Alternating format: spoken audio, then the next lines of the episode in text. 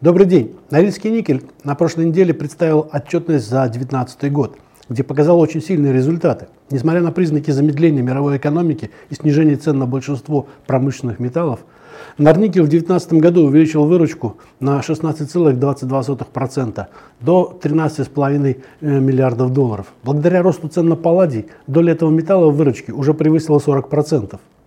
Выручка от реализации никеля снизилась до 21%, а доля э, выручки от реализации меди составила примерно 25%, около четверти. Показатель EBITDA при этом увеличился на 27% до почти 8 миллиардов. Рентабельность EBITDA составила 58%, что является одним из самых высоких показателей среди глобальных диверсифицированных горнометаллургических компаний.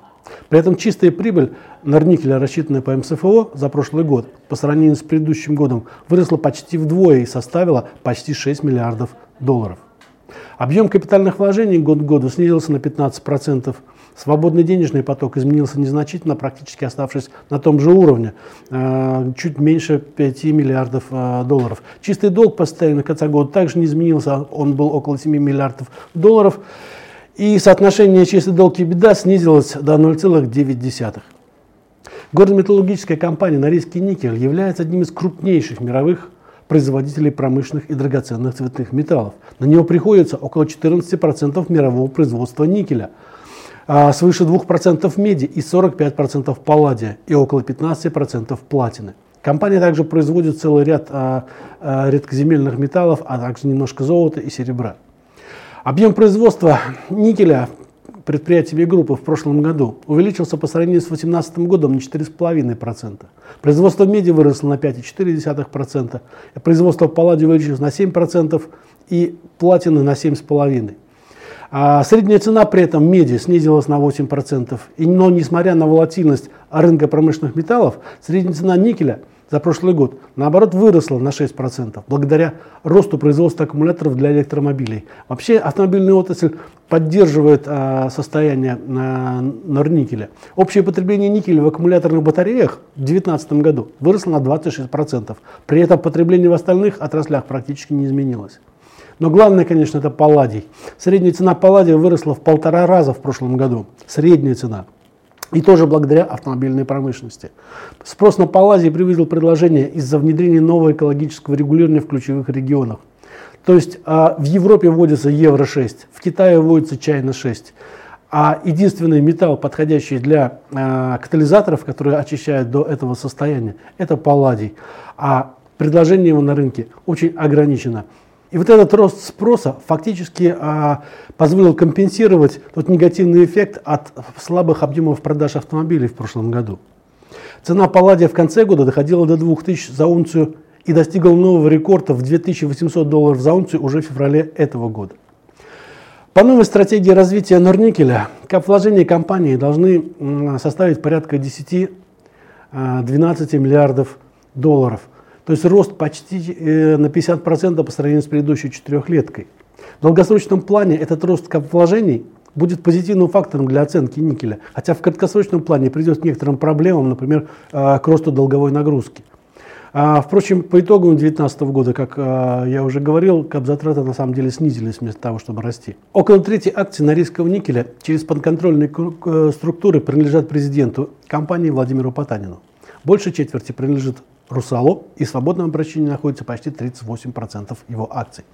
Но Арникель, как и многие предприятия отрасли, ориентируется на выплату промежуточных дивидендов. В соответствии с принятой дивидендной политикой компании, размер годовых дивидендов по акциям определяется на основе консолидированной отчетности по МСФО. Причем при текущем уровне чистого долга а выплата составляет порядка 60% от EBITDA. При этом минимальный уровень дивидендов до 2022 года по акционерному соглашению установлен в размере не менее 1 миллиарда долларов. Дивидендная доходность акций по, на рисковом никеле поэтому одна из самых высоких в отрасли. Это во многом определяется как раз наличием Русала, заинтересованного в высоких дивидендов, который находится в составе акционеров. В том, что Русал фактически без доходов, а, получаемых от Норникеля, э, сам был бы уже убыточным при нынешнем уровне цен на алюминий. Ожидаемый рост а, инвестпрограммы в принципе, не должен повлиять сейчас на дивидендную политику, поскольку пересмотр этого акционерного соглашения состоится не ранее 2022 года. До 2022 года можно рассчитывать на хорошую дивидендную доходность. Совокупные дивиденды за 2018 год, например, принесли акционерам по больше, чем по полторы тысячи рублей на обыкновенную акцию. По итогам шести месяцев 2019 года Норникель выплатил рекордные полугодовые дивиденды в размере 884 рубля на акцию. По итогам 9 месяцев еще по 604 рубля. А, их должны акционеры были получить уже к середине февраля. Финальные дивиденды Норникеля за 2019 год будут объявлены в мае, как говорит руководство, и выплачены в июне 2020 года. Акции Норникеля третий год показывают динамику лучше рынка. За 2019 год они а, практически удвоили капитализацию компании. А, при том, что рынок по индексу вырос всего лишь на 28,6%.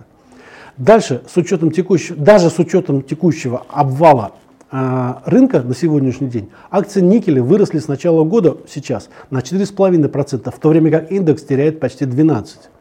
Санкционные риски с учетом значимости компании для мирового рынка выглядят несущественными. Основным, риск, основным риском остается падение спроса на промышленные металлы в связи с замедлением темпов роста мировой экономики, ну и особенно под влиянием распространения эпидемии коронавируса.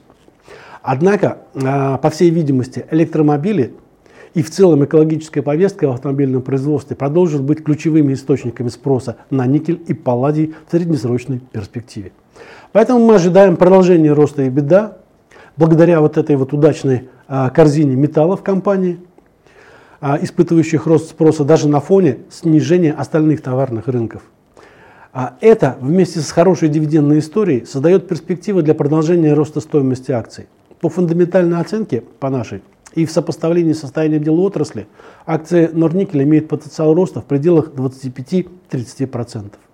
Ну, понятно, что рынки падают. Конечно, нужно учитывать состояние рынка. Понятно, что в условиях общего падения рынка не стоит бежать и хватать падающие ножи своими голыми руками.